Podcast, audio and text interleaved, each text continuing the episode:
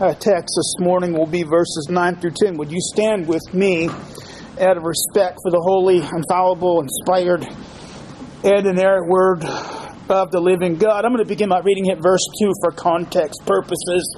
We give thanks to God always for all of you, making mention of you in our prayers constantly bearing in mind your work of faith and your labor of love and steadfastness of hope in our Lord Jesus Christ, in the presence of our God and Father. Knowing, beloved brethren, by God, his choice of you, for our gospel did not come to you in word only, but also in power, in the Holy Spirit, and with full conviction, just as you know what kind of men we proved to be among you for your sake. You also became imitators of us and of the Lord, having received the word in much tribulation, with the joy of the Holy Spirit, so that you became an example to all the believers in Macedonia and in Achaia. For the word of the Lord has sounded forth from you, not only in Macedonia and Achaia, but also in every place your faith toward God has gone forth, so that we have no need to say anything.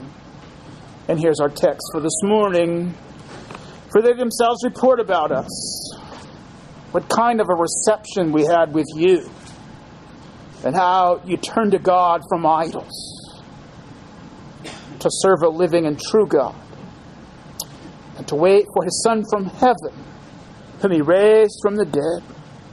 That is Jesus,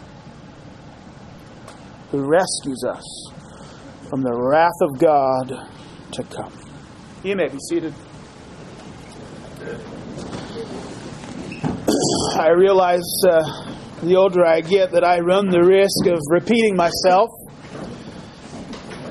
If I'm not repeating myself, I may be telling stories that date myself so much that I can't be understood anymore. And we'll take that risk right now to speak uh, for just a moment about something that used to be common when I was a young man, and that's testimonies. I don't even know if they give them anymore. But they used to give testimonies in church, and uh, every preacher's kid worth his salt had one. And they knew how to tell it. Story usually uh, would go something like this, and stop me if you heard it before, or at least watch the movie Footloose. It always begins in the same way. A daddy who was a preacher, who was too strict on his kids, who imposed a bunch of um, frivolous rules upon them in order to make himself look good. And as the children would grow older, they began to inevitably rebel. And so, as the story unfolds, the children began to buck the father's demand, eventually turning into open rebellion, and you can pick your sins cussing, drinking, doing drugs hanging out with the wrong crowd, only for it to all end very badly in a moment of despair. Right? That moment of despair when all of a sudden that, that son or daughter came to the point where they realized sin's ruin And they realized their father hadn't probably been so bad on them, and they remember those stories of the gospel, and they gave their life to Jesus in that moment. And from there on, they became evangelists, telling people who are caught up on drugs or the sauce how Jesus can help you beat it. May not sound familiar to you. I heard lots of them growing up, and if it's true, it's wonderful that somebody who was caught up in sin was saved, but I'm not sure I want that to be the testimony going out because that's the story of a fool. Someone who knew better and did the wrong thing. That kind of a telling of a conversion story to me is tedious, probably because I heard it too many times. But the story that really grips me is the one that's far more simple. And when I have to see that in the course of the ministry, I've heard many, many times, and it's usually fairly unadorned, that uh, a man or a woman was kicking rocks down the road of life, not serving the Lord, not really even knowing them, and perhaps not even really going to church at all, and all of a sudden, God mysteriously, wonderfully, and providentially brought a friend or a family member into their life who began to witness to them and to speak about Jesus, and it it uh, caused them to have their attention pricked, and they began to think about Christianity. Next thing you know, they start showing up to church. They're not even sure why, but but somebody invited them, and they sat there and they began to hear the gospel preached. And before they knew it, God was doing something marvelous and wonderful in their life. He was saving them. I love that story. It's a deeply encouraging story, even though it's not full of drama. It's one that's full of grace. God doing a marvelous work. So there's conversion narratives that are encouraging and edifying, and there's conversion narratives that I find myself at least a bit tedious. And this morning, I think in these veins or in this direction, because what we really have here in our text is a testimony, a conversion narrative, and one that I've often said, and you may have heard me say this before, I find to be one of the most hope filled verses in all of Scripture. You turned to God from idols.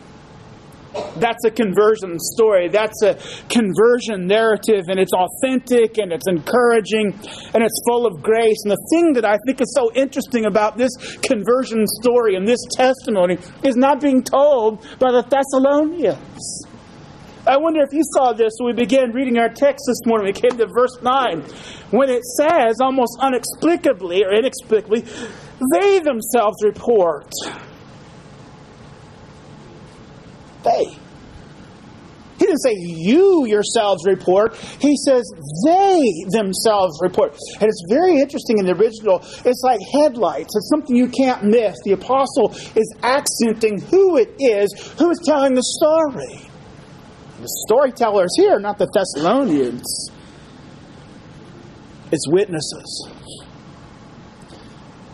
back up into verse 7 here, and you'll see what um, the apostle is speaking about, who, whom he is speaking of. He says that there was something remarkable about the faith of these Thessalonians, that they had become an example.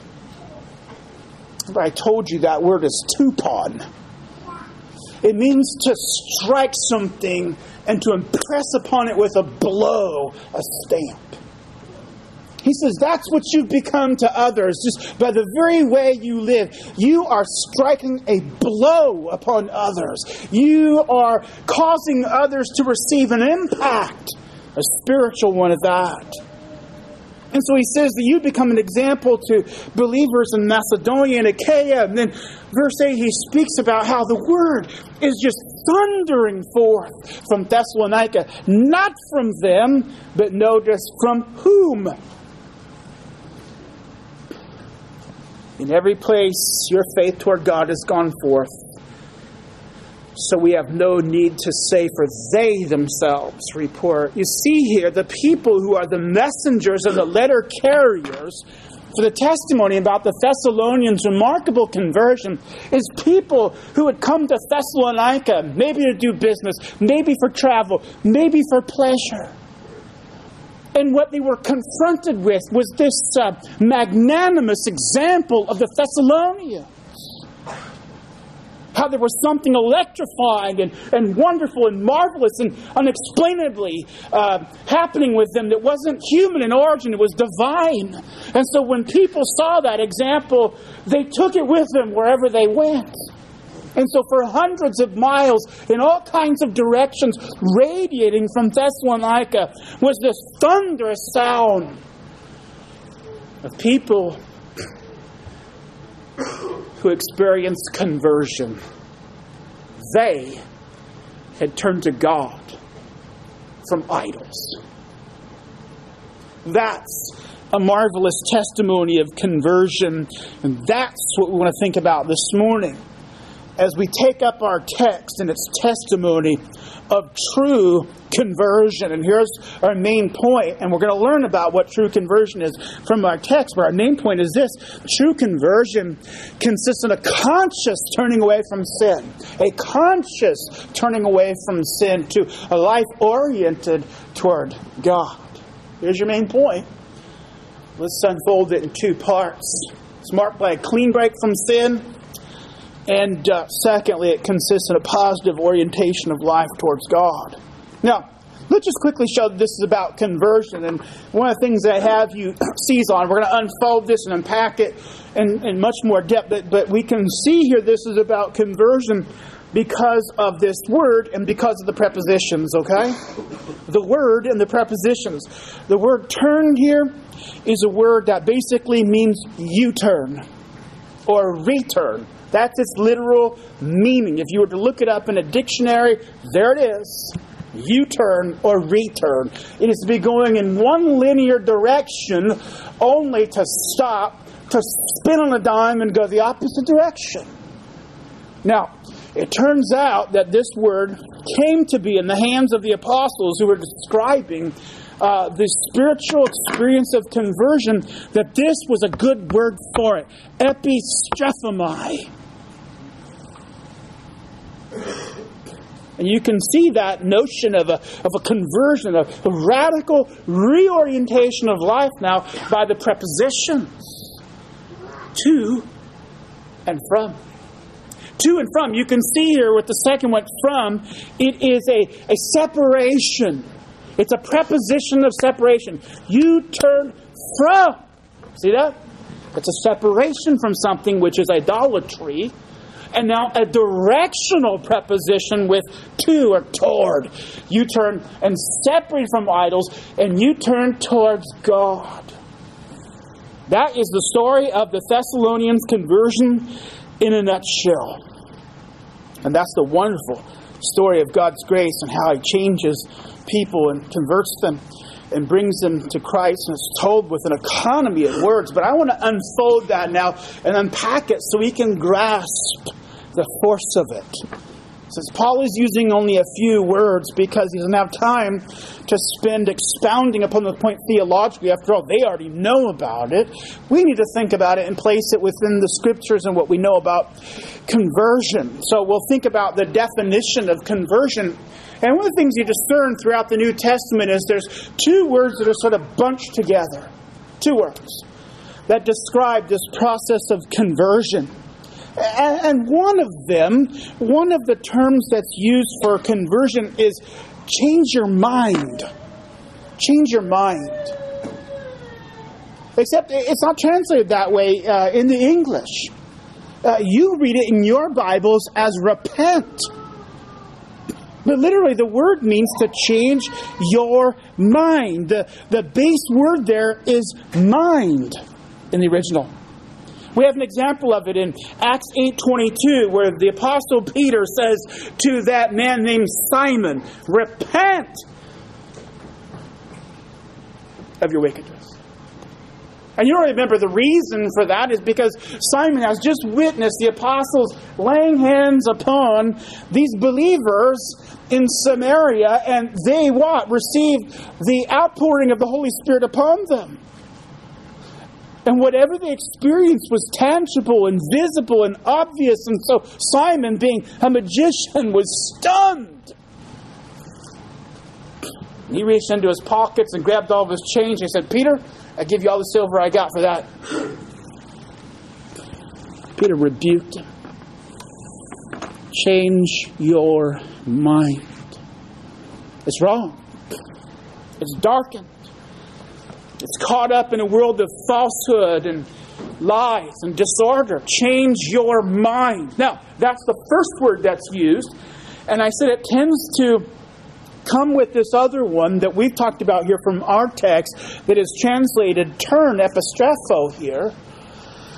And this word is just a shade different because now it's not the mind as much, it is the will. See, we're trying to shade in the picture. What is a true conversion? What are its roots? Why does it happen the way that it does? And so you have the one which is about changing the mind, and you have the second term which is about the will. It is about the determination to go in a different direction. It is the outflow of a changed mind. There's one text in Acts where they're both used together. It's Acts 3:19. And it says, "Repent and return." Same words.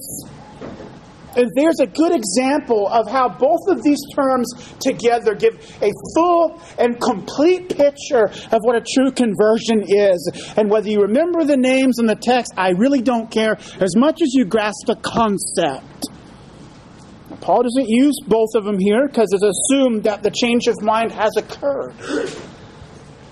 But the thing that is so obvious here as the Apostle Paul speaks of the life of the Thessalonians is they've experienced both things. Their minds are changed. You don't turn away from a life of idolatry without a change of mind. So he says here, you have turned and the result or the root of the turning is because of the changed mind. And so they've turned away. And so that's your first thing here in the definition of a true conversion is it begins with a change of mind which leads to a change of will. But here's the thing about it. It's not just something that happens in the head. It's not just something that happens in the heart. Yes, both of those are true, but now it flows out into the life. And so the second aspect to a true conversion is separation. Separation. Now you can see the separation that's fairly obvious to us here in our text because the apostle says, You turn from idols. And there's your separation. But imagine what that meant. Imagine what it meant as far back as these Thessalonians, who obviously were pagan, they weren't Jews. We can't say this is a part of the, the Jewish cohort, which was converted through Paul's preaching in the synagogue, since uh, the Old Testament command structure is far too clear. At its heart is the idea of, Thou shalt not make unto thee any graven images can't imagine a Jew being described in this way, or even a God-fearer who'd been hanging on to the congregation. What we're thinking of here is raw converts from paganism, and as far back as they uh, ran uh, the program on My Family Tree website, what they found is a family full of idolaters. People who never do anything different than worshiping false gods. I remember years and years and years ago in my undergrad program in Greco Roman culture and studies, I, I read this book that really grasped hold of, uh, of my thinking because what it tried to do was situate the, a 20th century person into the mindset of one who lived in antiquity, particularly in the Greco Roman culture. It basically said this We underestimate how much idolatry was a part of the very fabric of their life. See, Christians go to church on Sunday. We talk about believers carrying their faith with them out to the world throughout the week. But in paganism, your whole life is wrapped up around the constant maintenance of your relationship to the gods. Because there were gods everywhere in pagan thinking. There wasn't just the big pantheon gods, of course they were there, but there were gods for absolutely every part of life for your home, as property markers. For the pantry, that's one that got me. There was actually gods for the pantries, for the, the dry goods you'd put away in your closets at home. There were gods for hunting, there were gods for fishing, there were gods for travel, there were gods for childbirth, there were gods for absolutely everything you can think of. And it was the, the duty of the devout person, everybody had to be, to constantly service and maintain this relationship through sacrifice and offering. Otherwise, they were terrified that gods were going to get them. I, I bring all of this out to point out to you what a radical revolution of life is in view here when it says, You turn from idols.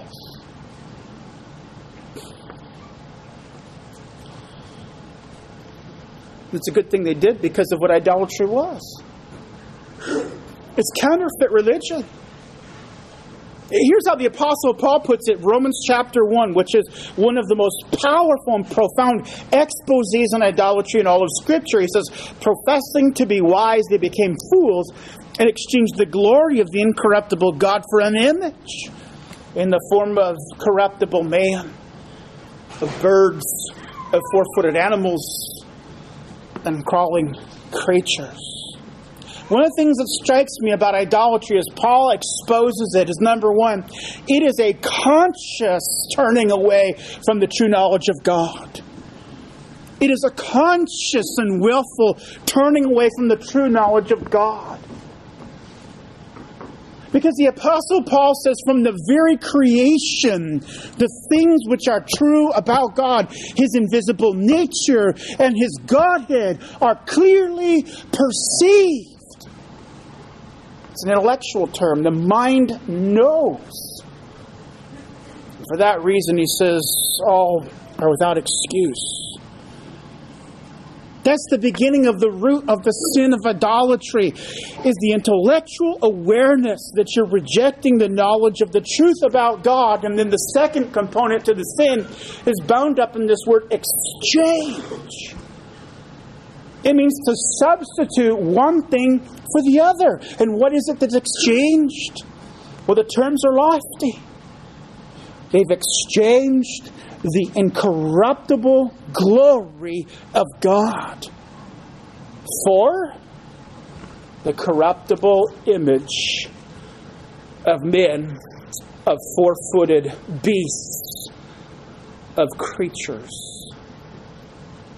Man made images and conceptions of religion. You see, it's an entire way of thinking grounded in the rejection of the true knowledge of God. That's what makes idolatry offensive. And whether it's involved with um, bowing down and worshiping little graven images or, or worshiping uh, your appetites, that's also idolatry. Worshiping money, worshiping uh, anything that the creation offers and the world steeped in sin offers to you to find ultimate satisfaction and meaning in. That's idolatry. It's counterfeit. It's false religion, in spite of it having all the trappings of what is religious and maybe feel like it's full of devotion, it's a lie. It's knowingly counterfeit. See, in order to turn from that, there has to be a massive change of mind. And then finally, the thing that is uh, maybe the linchpin in the argument against the, the biblical argument in expose of idolatry, it's the worship of the demonic. Deuteronomy 32 17. They sacrifice to demons, to gods, whom they have not known.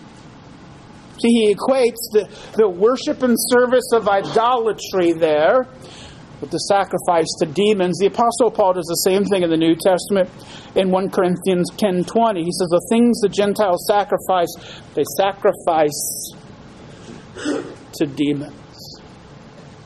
You see, my point here in all of this, when we're thinking about the nature of a true conversion, one of the things that we're saying is that it's a real separation from what is sinful. It is a real conscious separation from sin, grounded in my own awareness and assessment that it's wrong. And then my willful determination to know that it's wrong and to turn from it because it ensnares my soul and brings me under the judgment of God for my sin. And then finally, conversion is a reorientation of life. It's a reorientation of life, and that's fairly easy to see here in that initial phrase you turn to God. You see, it's not just that conversion is negative, it's not just I stop doing certain things. It's that I stop and I separate, but now I'm affirming, I'm grabbing hold of something true, and I'm devoting myself, I'm reoriented in my life towards it. And what it is is the reverse of that dreadful and awful exchange the apostle spoke of, uh, of exchanging the incorruptible God for corruptible image of man. It's now in reverse. I've exchanged the corruption of the sinner's heart and ideas for what is true, the incorruptible and glorious God. That's genuine conversion. All of that is what the apostle is speaking of here as he speaks about the report that other people have noticed uh, as they've gone to witness the life of the Thessalonians. Something marvelous has happened to them. This is the testimony of true conversion. We think about that this morning. We discern what it means to be converted. And that's one thing that we're supposed to take away from our text. As the church reads this, as the church proclaims it, we are supposed to learn, first of all, what is a true conversion. And it's important to know that because there's so many counterfeit stories of conversion. What is it to be truly converted this morning, people of God? Number one, it is to have a conviction of my sin. One of the great statements to me in the Reformed literature about uh, conversion uh, is found in the Heidelberg Catechism. And it asks in question number two How many things are necessary for thee to know that thou may live in this comfort happily? You know what it's referring to? It's referring back to question and answer number one, perhaps the best single summary statement of the joy of Christianity. What is your only comfort in life and in death? that I with body and soul am not my own, but belong to my faithful Savior Jesus Christ, who with his precious blood has fully satisfied for all my sins and redeemed me from all the power of the, of the devil. That's that glorious statement of comfort that the Christian has. And Al says, Well, how do I live in that? How is that mine? How do I know the blood of Christ is for me? Question two says the first thing I must know how great my sin and misery is. You see, no one is truly converted without knowing that, first of all. I must know. Seems to me that's precisely why that Christian hymn, Amazing Grace, is. Uh, at the top of people's list of favorites. Because in the very first stanza is that declaration of conviction of sin. I am a wretch. I am a wretch. I was lost. I was blind. This is the um, telltale sign in many ways of a true Christian conversion. It begins right here with this deep, personal, profound, and powerful sense of conviction of my sin. If a person hasn't had conviction of their sins, they've never had an experience of grace. Sadly, you can hear it when people talk about being Christians. Sadly, I've heard far too many people talk about how uh, they have beliefs or whatever, and it all feels very superficial because the more I listen to it and I try to unravel its threads and discern its meaning, one thing I'm constantly not hearing is, I know my sin. Jesus is my Savior. There's no way to know the joy of Jesus without knowing Jesus is a Savior from sin. If you don't know your sin, if you're not convicted of your sin, you don't know grace. You see, in order for the church to proclaim good news, it has to proclaim bad news.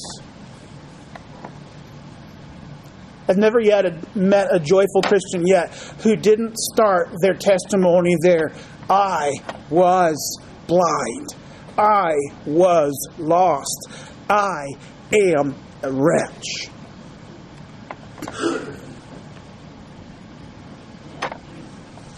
But it must go on beyond that mental conviction. It has to have this story of separation. Maybe I'm dating myself again. I'm quite certain I am with this. Used to be the old evangelists would have these uh, big rallies and they'd ask people forward and give their life to Jesus and all that. And uh, The telltale sign of conversion is they were told to go back to their to their house and bring back their rock and roll records. And most of you don't even know what a record is. It's a little thing that spins around, makes a popping, popping, crackling sound, and the music is marvelous. But you had to bring those, and you had to break them, and they had a big bonfire, and you'd throw your rock and roll records, your paraphernalia, and your T-shirts, and everybody that got converted would sit there and watch it all burn up in the flames. You see, it was to signify and symbolize I'm separating from my sin.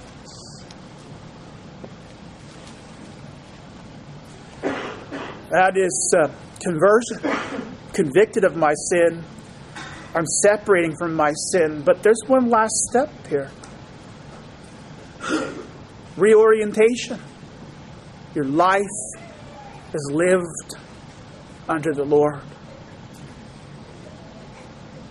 We seize on that clause initial placement. You turned to God. Radical reorientation of life. People of God, this morning we know what a a genuine and true conversion is. It's a it's a conviction of sin. It's a separation from sin, and uh, it is a reorientation of life. And as much as we say that this morning, that this is what it looks like to be genuinely saved, and this is the testimony of a true conversion. I think it's so fascinating that the Reformed, when they looked at that model of conversion from the New Testament, they said it wasn't just about once turning. They said it's about the Christian turning. It says, yes, we, we, we rejoice in that. We love to see this initial turning. But they would argue that this is indicative of the model of the Christian life. And the reason is because as long as we live, we always have the body of sin with us. And so the believer is to be daily and regularly and perpetually being convicted of their sin and separating from sin and reorienting their life away from sin. Is that you this morning? Is that how you view the Christian life? This desperate need to, to constantly come under the conviction and awareness of sin. That's why we read the law in the worship. We read the law in the worship here, and we have an express time of confession of sin, both publicly and then privately, as a means of teaching ourselves this is the Christian life. We've been called to uphold a standard, and we fail. And so, what we need to do is regularly confess our sin, to reach out for that grace of the Lord Jesus Christ and to affirm the call and the obligation of being the Christian, which is that I reorient my life to Christ. Is that true? Is that how you're living the Christian life? So many have gotten this confused over the years. They say, Well, I asked uh, Jesus into my heart once, and that's good enough. Well, it's good to look to the Lord Jesus for salvation. But we do it again and again and again and again. Not because our salvation is in doubt, but so that we humble ourselves under the knowledge of our sin. We're constantly knowing the joy of our salvation as we turn unto Christ and his shed blood and to his cross. That's true conversion. True conversion is about that great separation.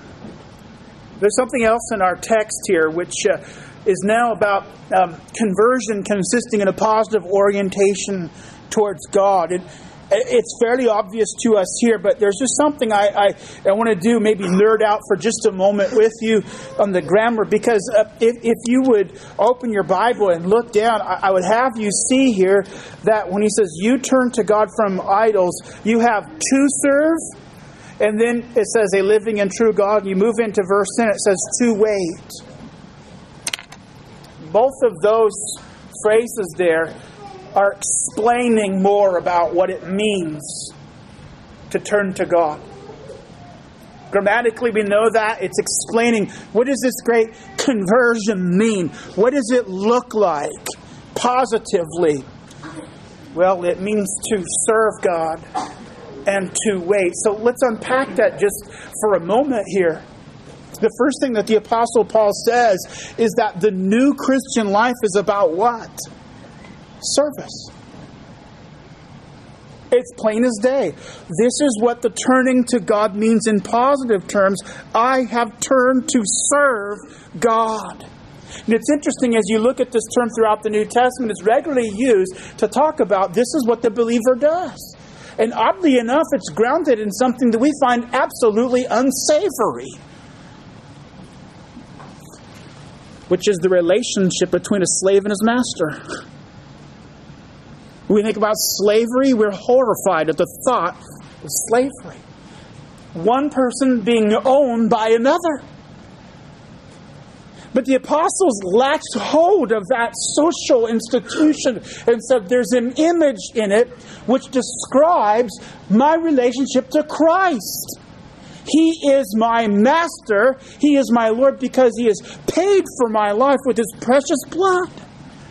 What do I owe him now? Service. Paul describes it as hearty service.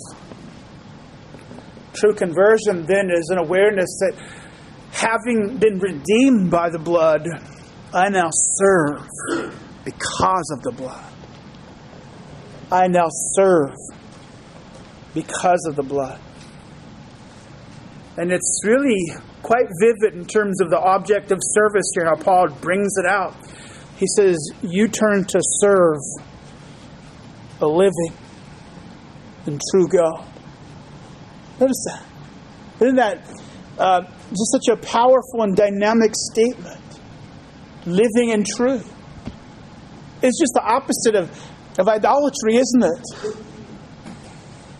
Idols aren't true. The apostle, um, maybe you'll remember this in, in 1 Corinthians, where he takes on for three, four chapters um, meat sacrifice to idols. And you remember how it was tearing up the Corinthian congregation because some people felt like their conscience wasn't bothered by going to the grocery store and buying the meat. Remember that? There's no Ralphs or Albertsons in the ancient world. You bought meat at the local market, and the meat that was at the local market was meat that was sacrificed in a temple. Uh, the Jew's conscience was offended by it the, the Greeks who'd grown up under it weren't. As long as they didn't go in the temple and get it, they'd buy it at the marketplace. I, I, don't have time to get into the whole argument. It doesn't really matter as much as this. Paul initiates an entire conversation about whether the believer can eat meat sacrifice to idols as long as they bought it in the marketplace by saying this. Note, no, what he says. We know there's no such thing as an idol. That's his beginning point. We know there's no such thing as an idol and that there is no God but one. So think about that here. He's describing the object of service, the living and true God. And, well, what he said is, you know what's so true about the God whom you serve is he's alive. He's alive. And as a result of their conversion, they realized uh, that their life had to be radically reoriented. You know, people of God, this is you. This is you this morning. This is this is what you do in your life is you are given breath every single day as a believer for a single purpose. Serving the Lord.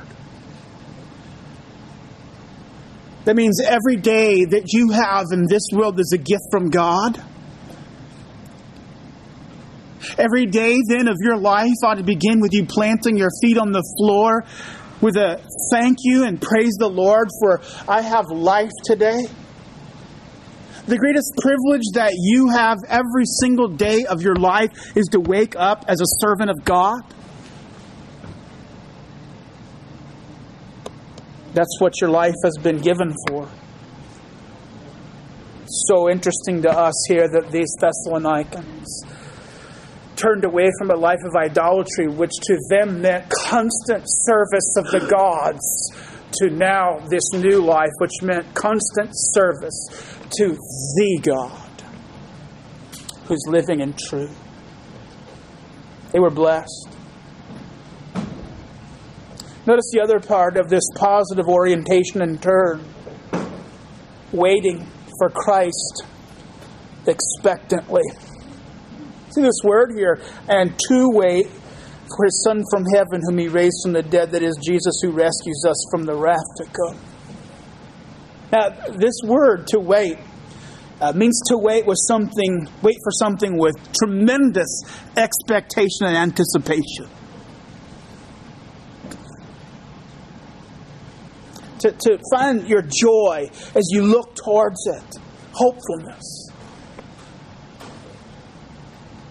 And one of the things that the apostle says, which marked their entire life, was all of a sudden now, after having spent an entire life looking to what was imminent and close and near, and just right before them, he says their whole new orientation is not just service, but they're looking to Christ from heaven. And I don't take that to mean that they thought that Jesus could return at any moment as much as I take it to mean that they saw their hope is grounded in something that is out of this world.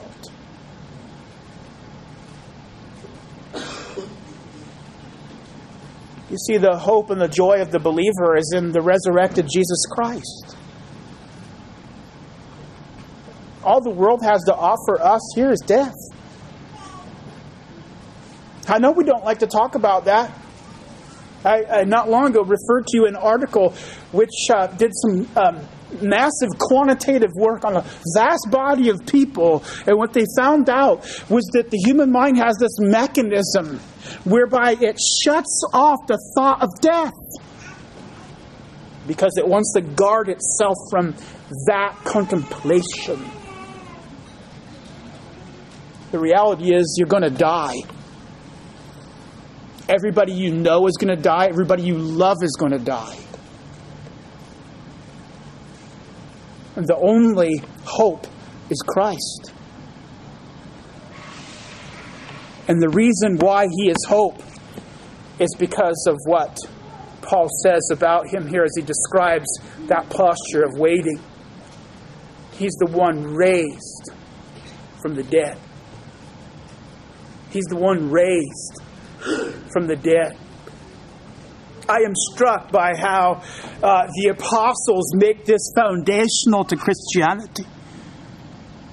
When the apostle Paul wanted to explain to the Thessalonians the things which were of first importance, do you know what he listed?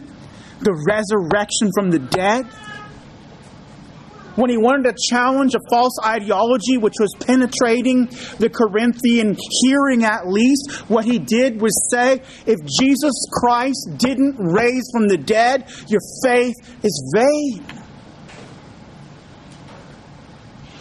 There's no Christianity without a bodily resurrection of Jesus Christ. And because of his resurrection, we have assurance of our own. And because of that, we wait with hopefulness for the return of the Son from heaven who will unleash life in this world.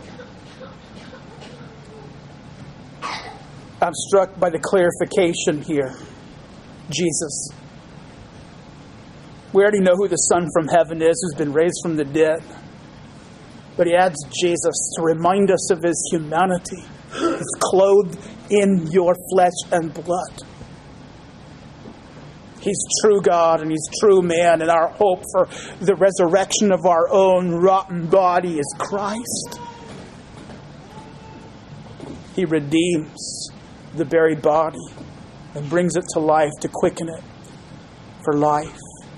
The last thing that's said here is who rescues us from the wrath to come.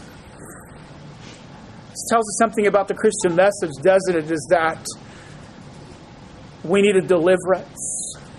That's what Jesus has done. He's delivered us. And he's delivered us from something very specific here. wrath. You may have saw this last week, and here I'm not dating myself. A very well-known, prominent professional athlete who was raised in the Christian faith said he couldn't get along with his mom and dad anymore because they believed in a backwards Christian faith. The heart of his disagreement with his parents was this I don't know how you can believe in a God who wants to condemn most of the planet. What type of loving, sensitive, omnipresent, omnipotent being wants to condemn most of the beautiful creation to a fiery hell at the end of all this? I thought about that and I said, what a foolish and ignorant statement. Have you read the Bible? Did your parents whisper verses into your ear when you sat on your mama's knee? Did, did you hear John 3.16?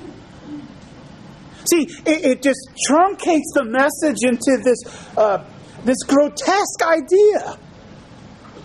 As if at the heart of the Christian message isn't this profoundly wonderful, beautiful Savior has turned God into this bug zapper who's just constantly in wrath, squashing people. That isn't the Christian message. At the heart of the message of Christianity is this Savior whose name is Jesus, who's the eternal Son of God, who died on the cross for sin to deliver us from wrath. I'm sorry, it's nothing like this grotesque image of an impersonal God who has a lust for killing people in judgment. But you see, distortions of the Christian faith, distortions of the Christian faith, are the expression of rebellion, of sin. We need to replace those distortions with truth, and we see a a wonderful replacement. The Thessalonians knew the story and they loved the story and they lived their life around the story. They lived to wait for this great and precious Savior who delivered them, body and soul, from sin and from all the power of the devil, to be his very own. That's the love of God in Christ. Do you know the love of God in Christ? The heart of the story of the Christian message is the love of God in Christ. He loved you. He sent his son to die for you. And whoever believes in him will never perish, but have everlasting life the Thessalonians caught up in a culture of death heard that and they said, I turned to God from idols. We turn to God from death to life.